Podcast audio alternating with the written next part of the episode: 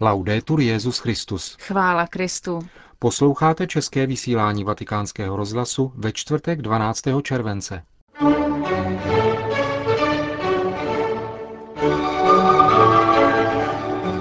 K jeho poslechu vás vítají Milan Glázer a Markéta Šindelářová. hlavní témata dnešního pořadu. Zasedala bilaterární komise svatého stolce a Izraele. Představený kněžského bratrstva svatého Pia X. vítá nedávné papežovo motu proprio. A v druhé části pořadu se ohlédneme za historií vztahů katolické církve a Číny ve 20. století.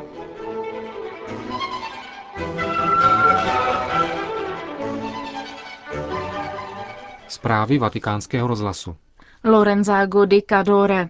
V italských Dolomitech pokračuje dovolená Benedikta XVI. Včera odpoledne se papež vydal na procházku do nedalekého poutního místa v Loco, kde v kapli zasvěcené paně Marie Loretánské ze 17. století se trval na modlitbě růžence. Včera večer se ve farním kostele obce, která svatého otce hostí, konal také varhaní koncert u příležitosti svátku svatého Benedikta. Koncertu se účastnil papežův osobní sekretář, monsignor Genswein, který hned na začátku přečetl papežův osobní pozdrav, ve kterém děkuje za přijetí, kterého se mu dostává. Lorenzágo dnes slaví svátek místních patronů svatých Ermagora a Fortunáta. O atmosféře, která tam vládne, hovoří náš korespondent Salvatore Maca. Dnes se obec Lorenzágo probudila hlasem zvonu, který vyzváněl u příležitosti místního posvícení. Je tu opravdu velmi radostné klima. Kromě toho je také krásný slunečný den, což usnadnilo zhromáždění místních obyvatel na náměstí. Včera došlo také k prvnímu výletu svatého otce, který se odebral do Loco di Cadore, aby se pomodlil ve svatyni Pany Marie Loretánské. Ano, byl to naprosto nečekaný výlet. Papež projel obcí takřka bez povšimnutí místních. Dojel ke svatyni, která leží asi 7 kilometrů od Lorenzága. Potkal se tam s jednou řádovou sestrou, s níž se pozdravil. Auto se zastavilo a papež stáhnul okénko. Sestra papeži řekla, já pracuji tady nedaleko v jednom domě pro seniory. A svatý otec na to, a já jsem také senior. Papež se potom vydal na okružní procházku do lesů a ve svatyni se pak modlil růženec. Včera večer pak byl před varhaním koncertem ve farnosti v Lorenzágu přečten pozdrav svatého otce. Jak byla jeho slova přijata? I toto byla velmi milá událost, velmi spontánní, protože koncert v předvečer svátku patronu Lorenzága, kdy byl také den svátku svatého Benedikta, byl také příležitostí popřát papežovi ke svátku. Benedikt XVI. poslal svého osobního sekretáře monsignora Gensweina, aby přečetl jeho pozdrav.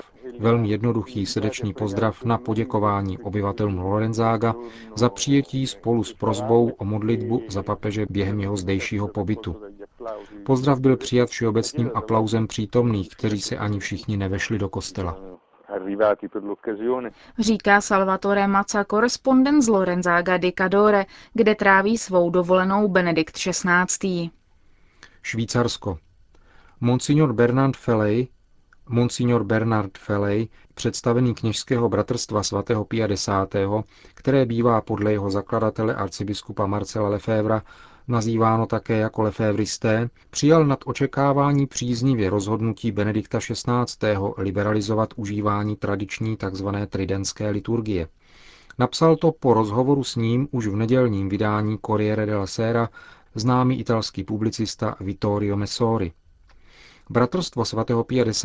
čítá 481 kněží, 90 bratří, 206 sester, má 6 seminářů, 117 převorství, 82 škol, 6 univerzitních institutů a 450 míst bohoslužebného kultu v 62 zemích světa a nejméně půl milionu věřících.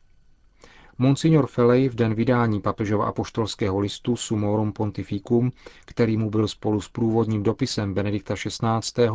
a osobním listem kardinála Hojose Castriliona také doručen, řekl, že jde o historický den a vyjádřil jménem celého bratrstva hlubokou vděčnost Benediktu XVI., jehož dokument označil za dar milosti, který představuje nejenom krok, ale přímo skok správným směrem.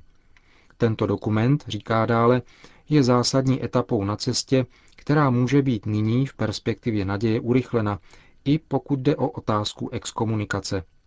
Ta byla vyhlášena roku 1988 v důsledku nedovoleného biskupského svěcení papežem Janem Pavlem II. nad arcibiskupem Lefévrem a čtyřmi jím vysvěcenými biskupy, z níž dnešní představený kněžského bratrstva svatého 50. Monsignor Felej je jedním z nich. Jeruzalém. Bilaterální komise svatého stolce a izraelského státu pokračovala včera ráno na ministerstvu zahraničí v Jeruzalémě v jednání o ekonomické dohodě mezi oběma státy. Ta se týká především daňových úlev a statutu nemovitostí ve vlastnictví církevních institucí. Atmosféra jednání byla konstruktivní a obě strany doufají, že budou brzy uzavřena. Další schůzku obě delegace dohodly na 3. září letošního roku. Řím. Římská komunita Sant'Egidio dostala cenu Zlatá menora za sociální angažovanost a za iniciativy v náboženském dialogu. Cenu pojmenovanou po sedmirameném svícnu, který stál v jeruzalémském chrámu, uděluje židovská organizace B'nai B'Raith, určena jednotlivcům i organizacím, které se zvláště vyznamenaly v boji proti antisemitismu v pravdivém informování o situaci na Blízkém východě, v obraně práv státu Izrael na existenci, v obraně lidských práv a mezináboženském dialogu. Slavnostního předání ceny Zlatá menora komunitě Sant'Egidio se účastnil vrchní aškenáský rabín Izraele Jona Metzger. Mexiko. Bazilika Pany Marie z Guadalupe v hlavním městě Mexika byla v loňském roce nejnavštěvovanějším katolickým poutním místem světa. Podle údajů Wall Street Journal ji v roce 2006 navštívilo 14 milionů věřících.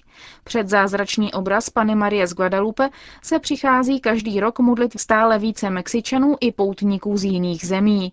V tomto týdnu tam dorazí jedna z nejstarších pravidelných poutí z diecéze Kverátaru, už 117. v pořadí. Soul.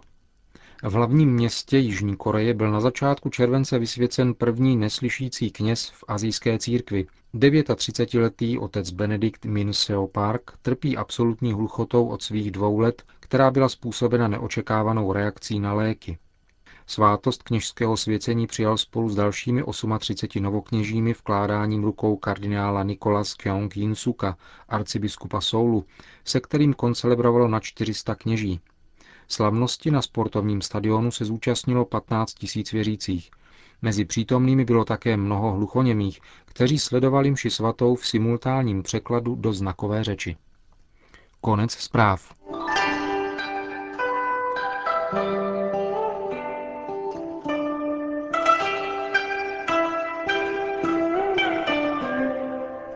Katolická církev v Číně 20. století. První část.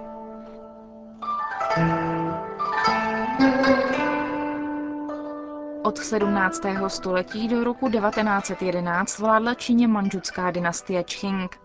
V té době došlo k obnovení moci Číny podpoře vědy a umění. Rozšířil se vliv Číny na Tibet, Mongolsko a západní Indii a rozvinul se obchod s Anglií. Na přelomu 19. a 20. století narůstá odpor proti pronikání cizinců, který přerůstá v protimanžucké povstání. Výsledkem bylo vyhlášení Čínské republiky dne 29. prosince 1911. V roce 1912 byl založen Kuomintang a o devět let později komunistická strana Číny. V roce 1925 nastala občanská válka. Od roku 1927 docházelo k bojům mezi Kuomintangem a komunistickou stranou Číny pod vedením Mao Tse-tunga. V roce 1922 jmenoval papež Pius XI. prvního apoštolského delegáta v Číně, monsignora Čelza Konstantínyho. Ten se trval na postu 11 let a byl velmi vážený. Díky jeho úsilí papež Pius XI. vysvětil v roce 1926 šest čínských biskupů. V roce 1924 zahájil Konstantíny první sněm čínské církve v Šanghaji. Založil první čínskou katolickou univerzitu Furen, semináře a vyvíjel mnoho dalších aktivit.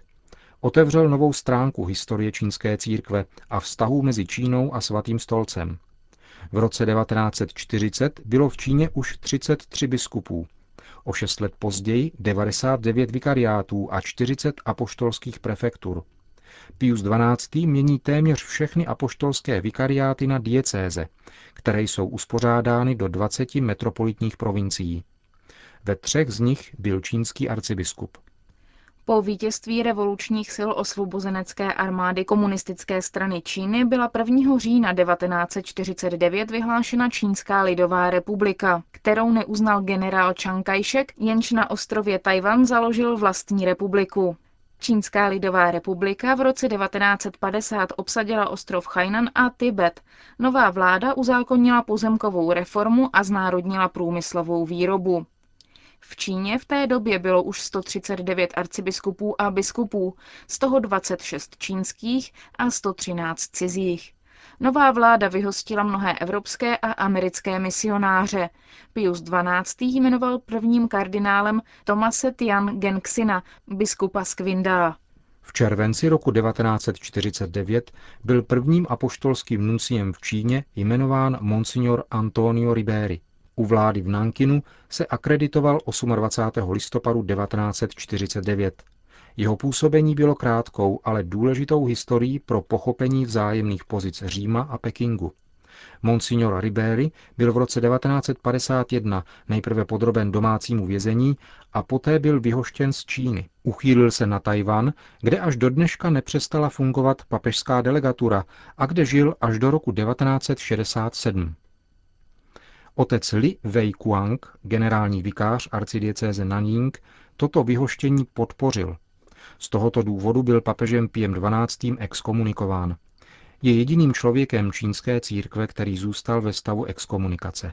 Regionální čínské vlastenecké katolické združení a výbor pro reformu církve bylo založeno v roce 1951. Znárodněny byly instituce a majetek katolické z církve. Počet diecézí vzrostl ze 139 na 144. V lednu 1952 napsal Pius XII. katolické církvi v Číně apoštolský list Cupimus imprimis a o dva roky později Acinarum gentem. Mnoho kněží a biskupů bylo poté uvězněno, mezi nimi biskup ze Kung. Kněží této diecéze spolu s věřícími si jako svého vůdce zvolili otce Langa. Telegramem do Říma žádali o povolení k jeho svěcení. Žádost byla zamítnuta. Po vyhlášení kampaně 100 květů v roce 1956 se rozpoutala nová vlna protikřesťanských represí. Došlo k vytvoření celonárodního vlasteneckého združení čínských katolíků. Následovalo 15 Římem nepovolených biskupských svěcení i první lidové volby biskupa v Sečuánu.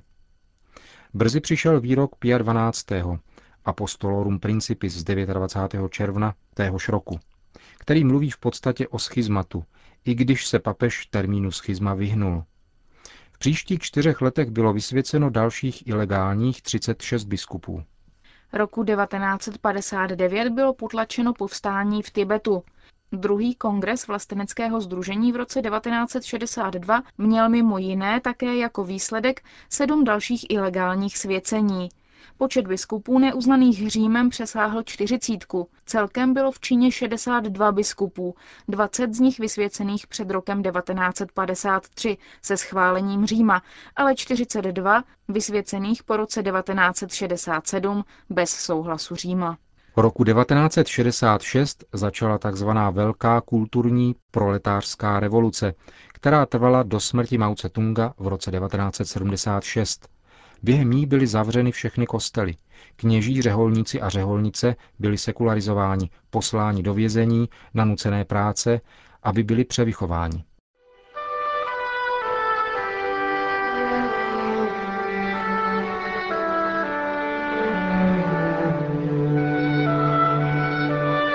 V některém z našich příštích pořadů se můžete těšit na dokončení dnešního tématu, tedy na nedávnou minulost a současnost katolické církve v Číně. Končíme české vysílání vatikánského rozhlasu. Chvála Kristu. Laudetur Jezus Christus.